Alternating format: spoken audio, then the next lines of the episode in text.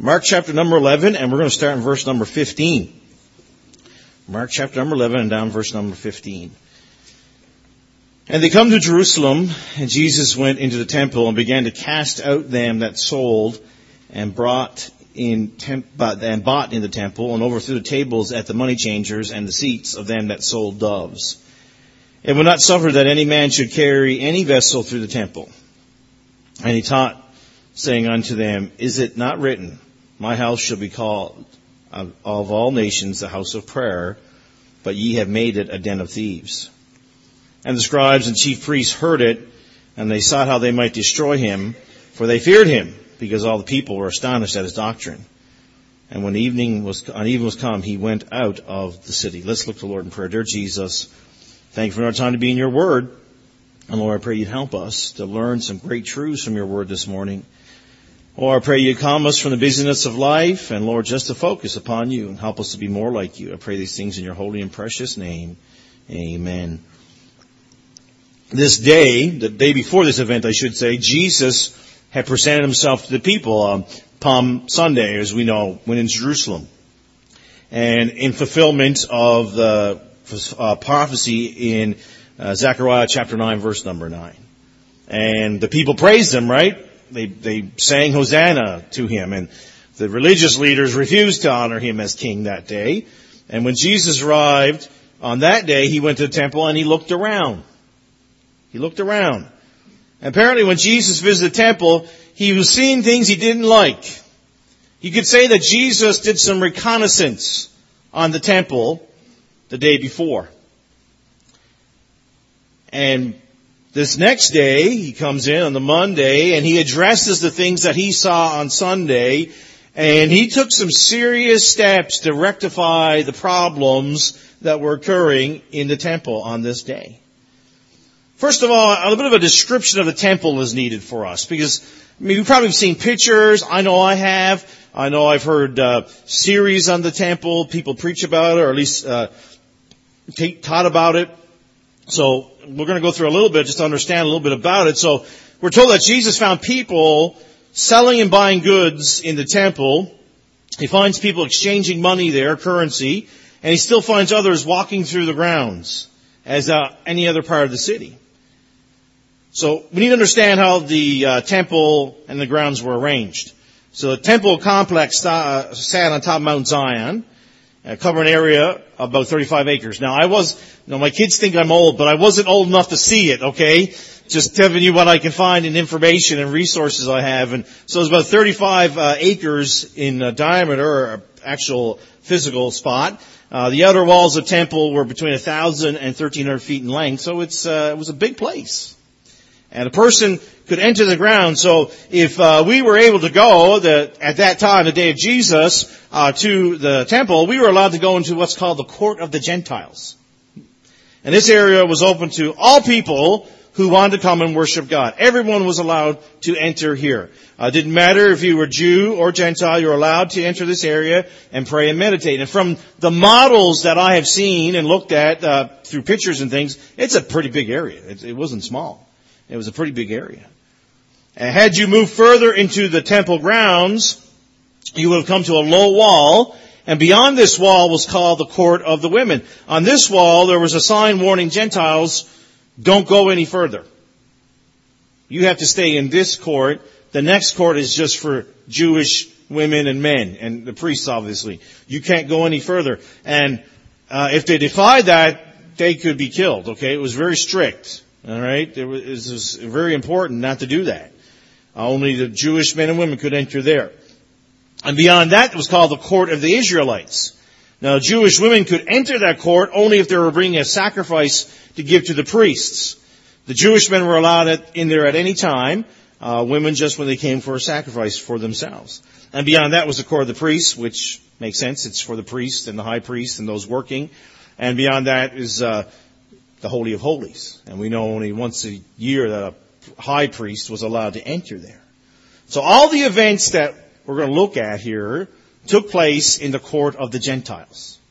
Just trying to give you a little bit of context. So the population in Jerusalem regularly, without the Passover, was about 80,000 people. So it was a fair-sized city, population-wise. But when the Passover showed up, it grew to astonishing 2 million. 2 million people. So obviously people were camping everywhere. People living in the streets, whatever. They came from all over the world. They came to the temple. They came to worship God. And in those days, prior to the Jewish worship involved the sacrifice of animals. Okay, these animals had to meet certain standards. You want to learn about those standards? Go back into the first couple books of the New Old Testament and the laws given out, Leviticus and things, and Deuteronomy. You'll find these things like this is what the animal needed to be, and they had to meet the certain standards before they could be sacrificed, and they had to be approved by the priests before that happened. Apparently, the high priests and Caiaphas allowed vendors to sell approved, clean animals in the outer court of the temple grounds. That would be the court of the Gentiles. Because there were animals being sold in the temple, the pilgrims who came to the town would not have to bring their own animals, right?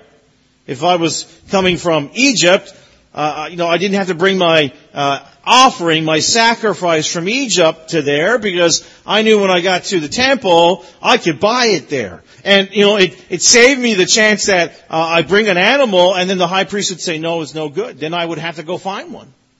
So, this was somewhat convenient. Mark mentioned they sold doves as well. Doves were the sacrifice for the poor. Those who could not afford sheep, goats, or bulls could offer an inexpensive bird, a dove. The doves were what Mary, the mother of Jesus, brought as a sacrifice in Luke chapter 2. There was other items in the temple used for worship that were sold here. Wine, oil, flour, salt. They all had been pronounced clean on the site, so when you got there, it was convenient. You could get it. The money changers were there, and they provided a service. Every Jewish male was required to pay a 1/2 shekel ransom at each census in Israel. Now, that was before the captivity. After the captivity, when Nehemiah brought them back, the fee became yearly and was fixed at 1/3 of a shekel. So a shekel is about 1/2 ounce of silver. So if that yearly tax was today, it's about $8. Okay, that's what they would have to give. And it was called the shekel of the sanctuary. And this tax had to be paid in Jewish currency. So thus, other currencies were not accepted. So that's why the money changers needed to be there. That's why they were necessary for the pilgrims, because they had all kinds of different currencies. The money changers would be there and have the right currency to exchange back and forth. Very convenient. Very convenient. There's talk in verse 16 where they carried vessels through the temple. If you would look at the plan or the picture of what they believed Jerusalem looked like at this time with the temple there, you would see that the temple courtyard, the courtyard of the Gentiles, provided a quick path between the east part and the Mount of Olives that acted like almost like a key lock between the both sections of the city. And so it was it would save you a whole lot of time to go through that court. Very convenient. To most people that morning at the temple, if they got there before Jesus, things were taking place as they always did. It was necessary, it was okay, it was convenient.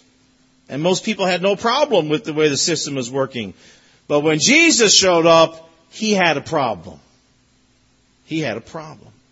So we see a bit of description of the temple there, but now we see a disturbance at the temple.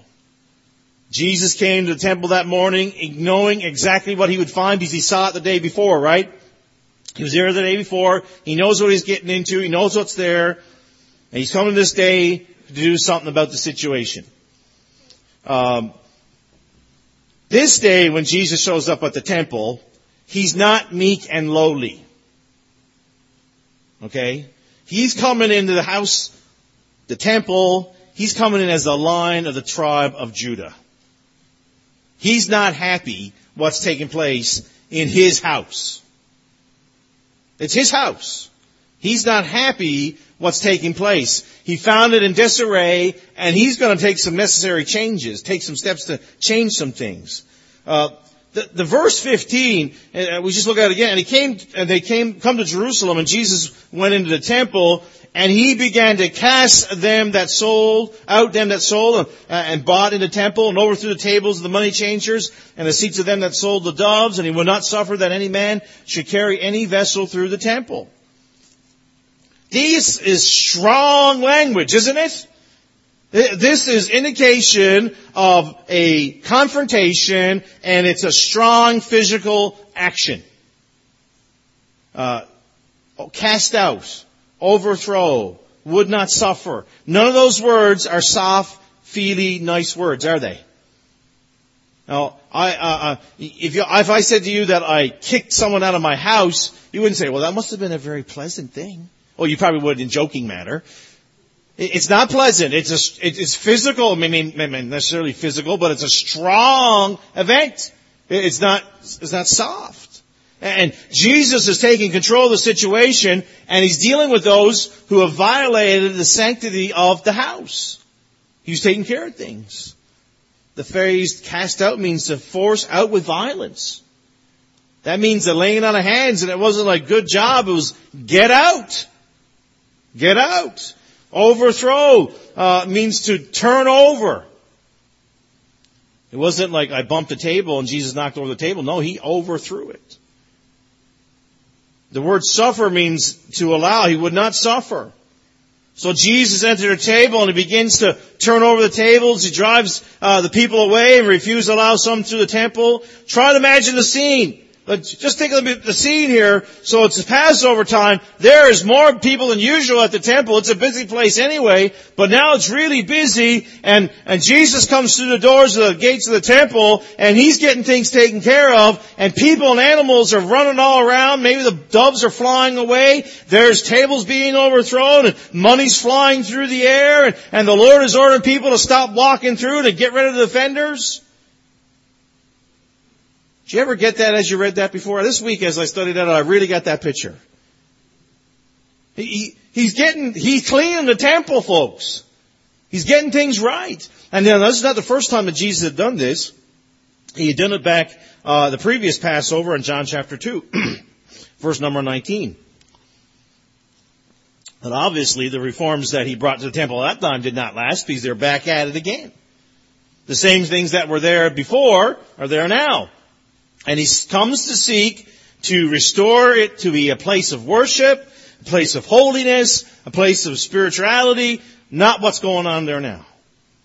As we looked at what they're doing in the temple just a few moments ago, it didn't seem all that bad, did it? You noticed I kept mentioning convenient? Nope, it didn't seem that bad. After all, the sellers and the money changers were providing what some might say were necessary services to the worshipers. What's wrong with that? Why would Jesus be so drastic and violent in his actions? It was very, very convenient. It was very convenient. I think the answer lies in verse number 17 of our chapter. Jesus is quoting two verses in the Old Testament. In Isaiah 56, verse 7, it says, "For my house shall be called a house of prayer for all people." And then Jesus quotes Jeremiah 7, verse 11, and says, "Is this house which is called by my name become a den of robbers in your eyes? Behold, even I have seen it, saith the Lord." The Lord takes each of these decorations, and he's teaching. He's upset. He's not happy. He's angered by what he sees. My house. That's the first problem with the very function of the temple itself. The house of God was never designed to be a place of commerce. It's not. It's never been designed that way. And when the temple was first built, it was for the glory of God, and God filled it with his glory in 2 Chronicles chapter 7. And God promised his people that he would meet them there in the temple. He promised to hear their prayers that were prayed in that place in 2 Chronicles chapter 7 as well. It was to be his house. It was where they're supposed to worship him alone. God has the right for that. Amen? Worship be alone. The temple had ceased to be about the Lord. It had become a house that was man-centered and not God-centered. The temple was no longer God's house. It had become a house devoted to the needs of man. It shall be called, of all nations, the house of prayer. The temple was designed to be a house of prayer. The needy could approach God in that place. True believer, if he was a Jew or if he was a Gentile, could come to the temple and pray to the Lord. And God promised to hear those prayers. Mine eyes shall be open, my ears shall attend unto the prayer that is made in this place. That's very specific, is it not? Jesus says, the Word of God says, come here and pray, and I will hear you. Obviously, this is before the church. You know, different dispensation and things. He says, come here, and I'll hear you. Not only a place a Gentile could approach God, but it wasn't that anymore. Now it's become a marketplace. Could you imagine? So you got all these animals. Well, animals need water. They need food. They need someone cleaning up after them as they're waiting to be taken for sacrifice. You know, there's all kinds of other things happening here. Have you been to a market? Like, not like around here, but like in maybe a different country where there's an open market and they're selling things? It's not a quiet place. It's not designed to be a quiet place. It's the guy with the biggest voice is the one who sells what he is. And you can probably sense, or if you know that kind of situation, you probably hear people who are haggling over the price for something. I'm not paying that for that. I'm going to go over there. And that's what happens at a marketplace. You know, and it's loud, and there's nothing wrong with that, but it shouldn't have been here. Shouldn't have been there. And haggling and noises, and I'm pretty sure all the animals weren't just sitting there being quiet. They were making noises, you know, making a racket.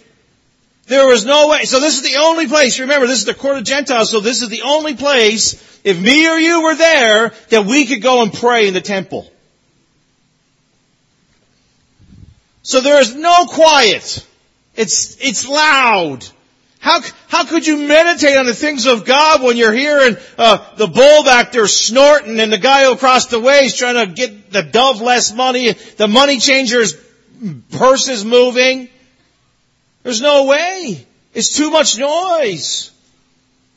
Hey, I'm going to be really honest in my own life. The best time for me to pray is when it's quiet. I don't know how people can do it when the radio's going, the kid back there is telling a story. I mean, I'm just trying to focus. If it's in the car, I'm just trying to drive. I can't pray. Besides, Lord, help me. You know, that's about it. I can't really meditate on the things of God. And so that's what's happening here. And the Jews had effectively closed the door to the Gentiles. Though they didn't actually close the doors, they were closed because they couldn't even worship there because of the marketplace. But they had made it a den of thieves. The den of thieves could be interpreted two different ways. Both, I think, meanings are in view here. First, the den of thieves could refer to a cave where the robbers hid themselves away from those who were searching for them. Hideout. Second, a den of thieves could be referred to a place where the robbers hid waiting for the unexpected victims to pass by. And when those in the temple heard Jesus say that day, they were acutely aware of what he was saying. I have traveled from here to Newfoundland by car and from here to Florida by car. I have never feared going through an isolated place in the highway of thieves. I've never feared that. Now, there's some gas stations I just drove on by. You know, I'm hoping for the next one because it didn't look very good. But I've never feared that if I stopped like coming around a corner, that there'll be a roadblock and someone would steal from me. I've never had that fear. But these people did. There's all kinds of stories in the Word of God talking about how the robbers, think of the Good Samaritan, right? The guy who got hurt, who got ambushed and was robbed. So these individuals knew exactly what Jesus was talking about. Like robbers, the high priests and their followers were hiding themselves away in the temple, seeking to hide their wickedness under the cloak of holiness. Like these men were waiting for the foolish to enter the temple so they'd take their money. You see, while the sale of the animals and other items for worship seemed harmless and helpful and convenient, let me help you understand, it was not innocent. It was not innocent. Okay, just for comparison's sake, let's just use this for example. A dove, the most inexpensive sacrifice to bring, was $1, for example. Well, there is record that in the temple, that the dollar would be on the street outside the temple. Once you entered the temple, the price would go skyrocket. I don't know how these people would know these things, but some people, scholars I read and things, they said it would be $1 on the street. You went in the temple, it was $25. I mean, we're not talking about just a little bit of convenience fee. We're talking exorbitant amount of money. And the people who came to worship were being charged grossly inflated prices, and the money changers were just as guilty. You know, so you would come with your currency that you were from that country, but you had to give the shekel in the Jewish money, so you change your money, and they would charge a 10 to 12% exchange rate. Even if your money was worth more than the shekel, you still had to pay that. They were also guilty of extortion by means of practice of obtaining something, especially money, through force or through threats. Sounds like a great place to go worship, doesn't it? Absolutely not. On top of this, the high priest and his family were paid a percentage of the profits these people made. Can you believe that? They were getting paid a percentage of what these thieves were making in there, so they were thieves just as much as they were. And on top of that fee, the sellers had to get permission to sell in the temple. I mean, talk about a money racket. That's all it was. And they were preying on the poor. Boy, it hasn't changed, has it? It has not changed. They were preying on the poor, and the temple was nothing but a den of robbers, den of thieves. And then we see Jesus talking about not allowing people to use the temple as a shortcut. The Jews have an oral law called the Mishnah, and it actually forbade the Jew from using the temple in this way. It says, a man may not enter the temple with his staff or his sandal or his wallet or with dust upon his feet, nor may he make it of a short bypath. So even in their own law, they said, we can't do this, but it was happening. It was happening. They were cutting through. It seems like the Jews had lost all respect for the holiness and sanctity of the temple, and they treated it like grounds like any other place. The house of God was looked upon as convenience first, and how the person saw how to use it to their best. When Jesus saw his Father's house being treated this way, he took measures to make it right. And it was absolutely necessary.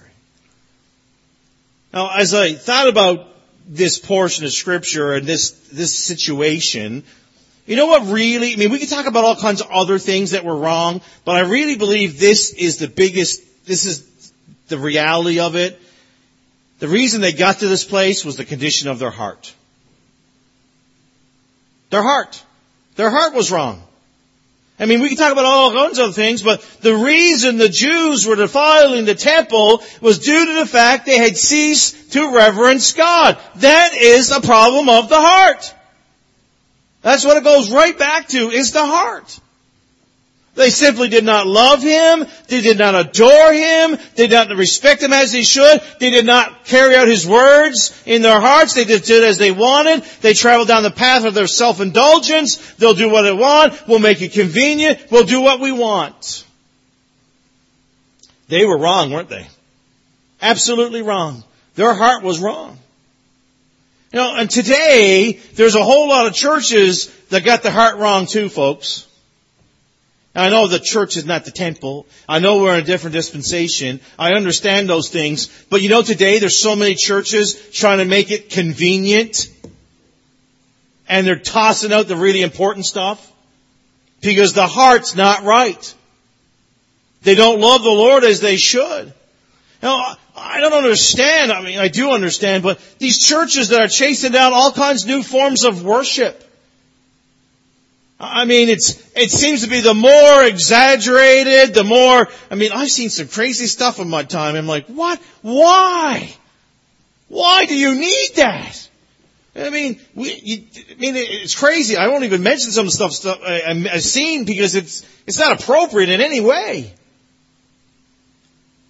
Now, why are churches embracing those fleshly styles of music? Why? Now, I'm not against new music. You know, at one time, Amazing Grace was a new song. You know that, right? And Amazing Grace did not happen the day that Jesus was born or anything. That was written many years later. So it's not a matter of new. Listen, folks, your music needs to be right on the money biblically. What is the Bible? If your song is lining up, and I understand, you understand as well, there's styles of music that are absolutely wrong. Rap's never right in church. I'm going to be... You don't like me, that's fine. I'm going to get over it. There's music that will not happen on this platform. I'm going to show you right now. It's not going to happen. But just because it's a new song, you say, oh, can't sing it. No. Make sure it's biblically accurate. I've been to churches, and this guy, I've heard people sing songs in church, and I'm not talking like churches that nobody knows about. These were, at one time, they are no longer, but at one time they were giants in the fundamental faith, and a guy sang a song, and Jesus was never mentioned once? I mean, I had to really interpret the song to figure out, I think that's about Jesus. And if I got to do it, do you think the visitor who came to the church that day got what that song was talking about? Probably not. Hey, if there's anywhere that His name should be lifted up, it's right here. Right here. We're never going to be ashamed of the name of Jesus. And we're going to sing His praises. We're going to sing to Him. Biblically accurate. It needs to be. Why are churches abandoning biblical preaching?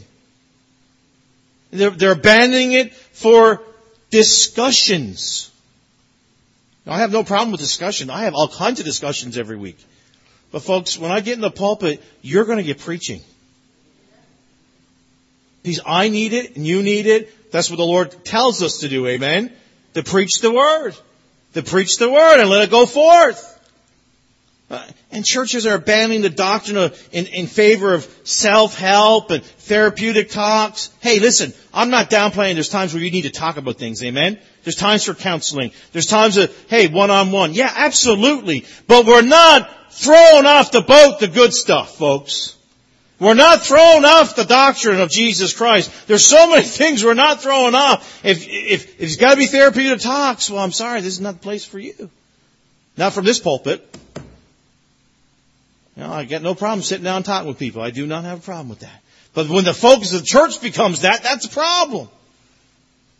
And why do people have the mindset that the church exists simply for their convenience? You know, I'm so glad my parents brought us to church all the time. I'm so glad for that. I mean, I'm sure there was times when I was 12, 14, and maybe 16 where I'm like, oh, I don't want to go to church today. And my dad said, get in the truck. You know, and you didn't say no to Dad. Amen? Not too many young ones here, but you better not say no to Dad, all right? There's only like three times, there's only three kind of situations where we wouldn't go to church. Snowstorm. But even then, that wasn't the best because my dad was the plow driver. So I didn't get away with that one too many times. And then, you know, if you're sick, you know, and my mom, I'm telling you, she knew when you were putting on a fake. Yes, you moms got that, don't you? God gave it to you, so that's good. She knew it. No, get up. And she was really good at school. I tried to get out of school more than church, but at any rate. And then vacation. And you know what? Only when I went on vacation, my dad still found churches. That was before the day of internet. I remember we went to Tampa, Florida. And we went down there. We were down for 3 weeks. I don't know how my dad pulled that one off. But we went. and we didn't starve or anything. We lived good and things, and we got there, and my dad found a church in like 2 days. We're going to church, and we went to that church for the whole time we were there. And what a great church. And, I mean, it was a great Bible preaching church. And you know what? So about 15 years later, people from that church showed up in Newfoundland and helped us start the church in Deer Lake. They didn't even know who we were. I started talking to them like, hey, where are you guys from? And they told me, I was like, what? I went to that church when I was 15. And they're like, no. I'm like, man, it's amazing, isn't it, the Lord? You know, it's just unbelievable. And listen, folks, the question is not about convenience, it's about the heart. Where's our heart? And that the Jews folks here got it wrong. Not all of them, but those in leadership got it wrong. They didn't have the heart for God, and they were treating the things of God like the way they did because they had a small view of God. What's your view of God today? How are you treating God? In the sense of how you live in your life. Because I'm afraid there's a whole lot of Christians who serve a really small God when He's not small. And that's how you view Him. And that's where you put Him. You put Him in third, fourth, fifth place, or even if maybe some weeks He doesn't make the priority list. And I mean, I could really preach about that. I could get really upset and I could yell and scream and things. God demands first place.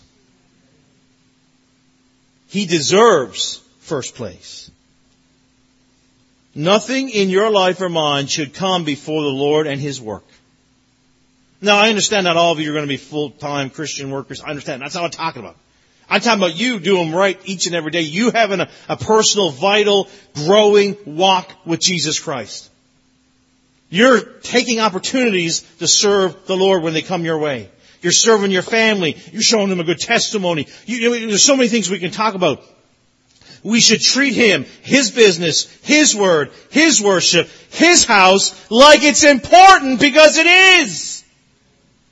We should treat it that way.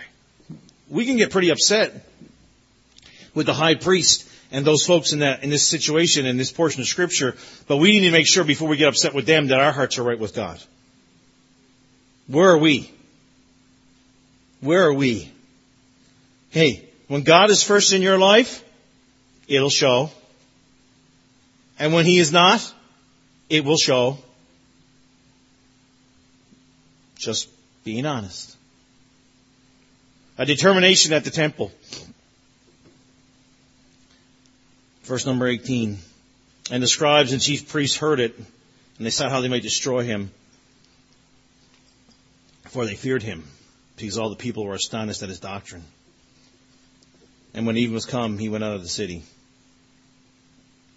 When the Jewish leaders heard, and they probably saw what He did, and they definitely heard what He said,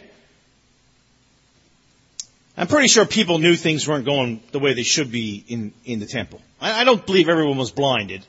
They probably were figuring some things out, and maybe Jesus, by saying this, some people's light bulbs came out and said, yeah, that high priest, he's up to badness. He's not doing right. Once He did that, they resolved in their hearts that He would die. They sought how they might destroy Him. You know, before the end of the week, Jesus would be dead. But boy, they didn't know what was coming next. But He would be dead. It's interesting to note that the people were amazed by what they saw Jesus do. And what they heard Him say. Now, I don't doubt for a moment there was numerous, if not many, people who were at that temple that day who were sincerely trying to worship God. I don't doubt that. I don't think everybody who was there was trying to fleece people. Now, I think there were some people there who were genuinely trying to worship, but they were being fleeced by the very people who should have been leading them to the Lord. I mean, I got to be honest, when I read this portion of Scripture, it really boils my blood, because these are supposed to be the leaders. And they were fleecing the people. Taking them from all they were worth. And then some more. The people that heard Jesus that day, I think some of them, they were interested in the reforms that Jesus was trying to bring to the temple. Because they're probably tired of being taken advantage by the high priest and his followers. In the end, it did not change. The temple had been defiled. God was offended and judgment was coming. The fig tree that we looked at previous, Jesus judged, was a living illustration of what happened at the temple. Because they promised life, delivered only death. They were destined for judgment. Because they were all leaf. I mean, if me and you went to the temple that day, we would say, wow, this place is alive. And it was. I mean, there's people everywhere. But there was all kinds of bad things happen. It was alive, but there was no fruit. Less than 40 years later, judgment did come. It came in the form of the Roman general named Titus and his Roman legions. Just this week, I like to read military magazines and history and things. And just this week, I picked up a magazine and it talked about this battle. And I read in length about it. Titus did not want the temple to be destroyed. He didn't want that, but his men were so enraged by the actions of the Jewish folks, they tore it apart.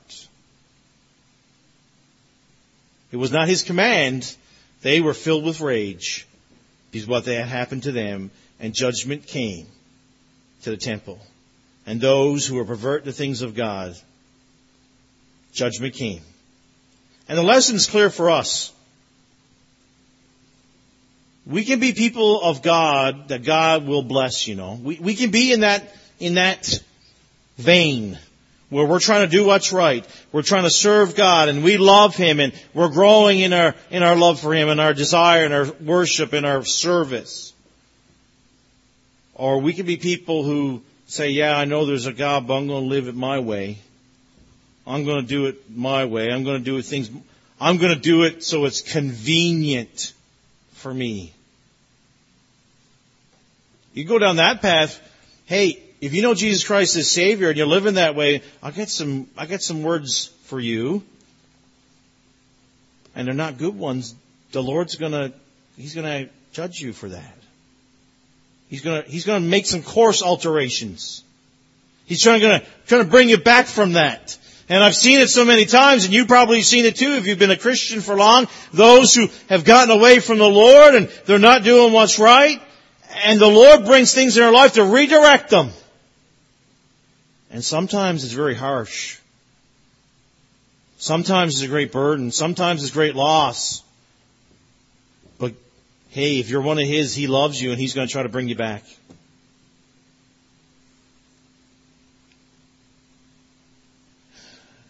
As I said earlier, if you love God, it'll show. And if you don't, it will show. You can tell someone who loves the Lord because they're faithful to serve Him, they love Him, they're given to the Lord, and they're just wanting to be involved, they're fruitful, they're full of life, they're full of joy, even though they might not have everything the world has. That's fine because the world never fills, it's Jesus Christ who fills the heart, amen? If you're looking in this world for fulfillment, you will be disappointed and you will have a lifetime of disappointment. But you come to Jesus Christ and you'll find joy and peace and happiness. And you will be full.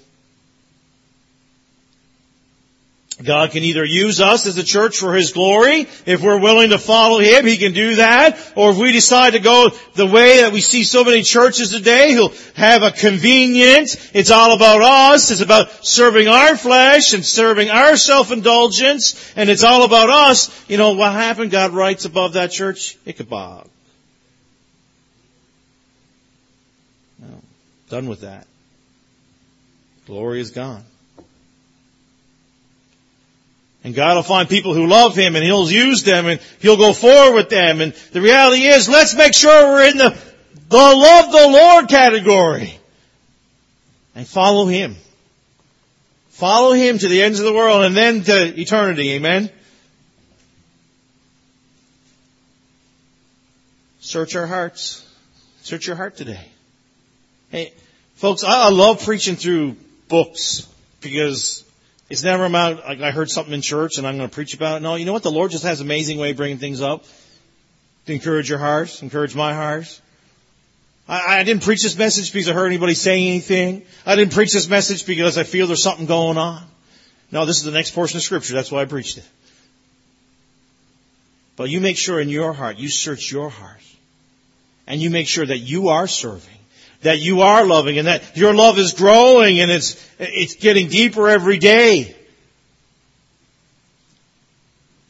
You know, I think about when a baby's born and you hold that baby for the first time. You love them, right? You better. You love them. You know, that 2:00 wailing. I still love you. Oh, Lord, help me. You know, that 8-year-old, he's going to school. He gets a good grade. And, oh, I love you. You do. I'm so proud of you. He's 10 and he gets in a fight. I love you. Don't do that again. But you know, over those times, your love is growing. It should be. It's natural that your love for your child is growing deeper and deeper. You know, they finish high school and you're brim with pride and, oh, you're doing such a good job, young person, and you're going to go forward to serve the Lord or go to college, whatever it is. I'm so proud of you. Your love's growing. And then you see them walk down the aisle and no doubt you're bawling like a baby. And I love you. It's natural, right? Hey, when we got saved, that first day we got saved, we loved the Lord, amen.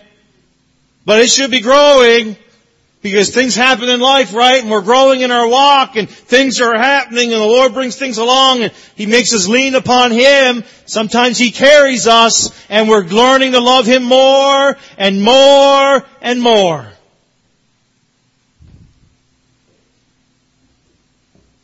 Hey, is your love growing? The problem with the temple this day and the days preceding this event was that they did not love the Lord. They did not have the right view of the Almighty. How's yours? The problem of the heart.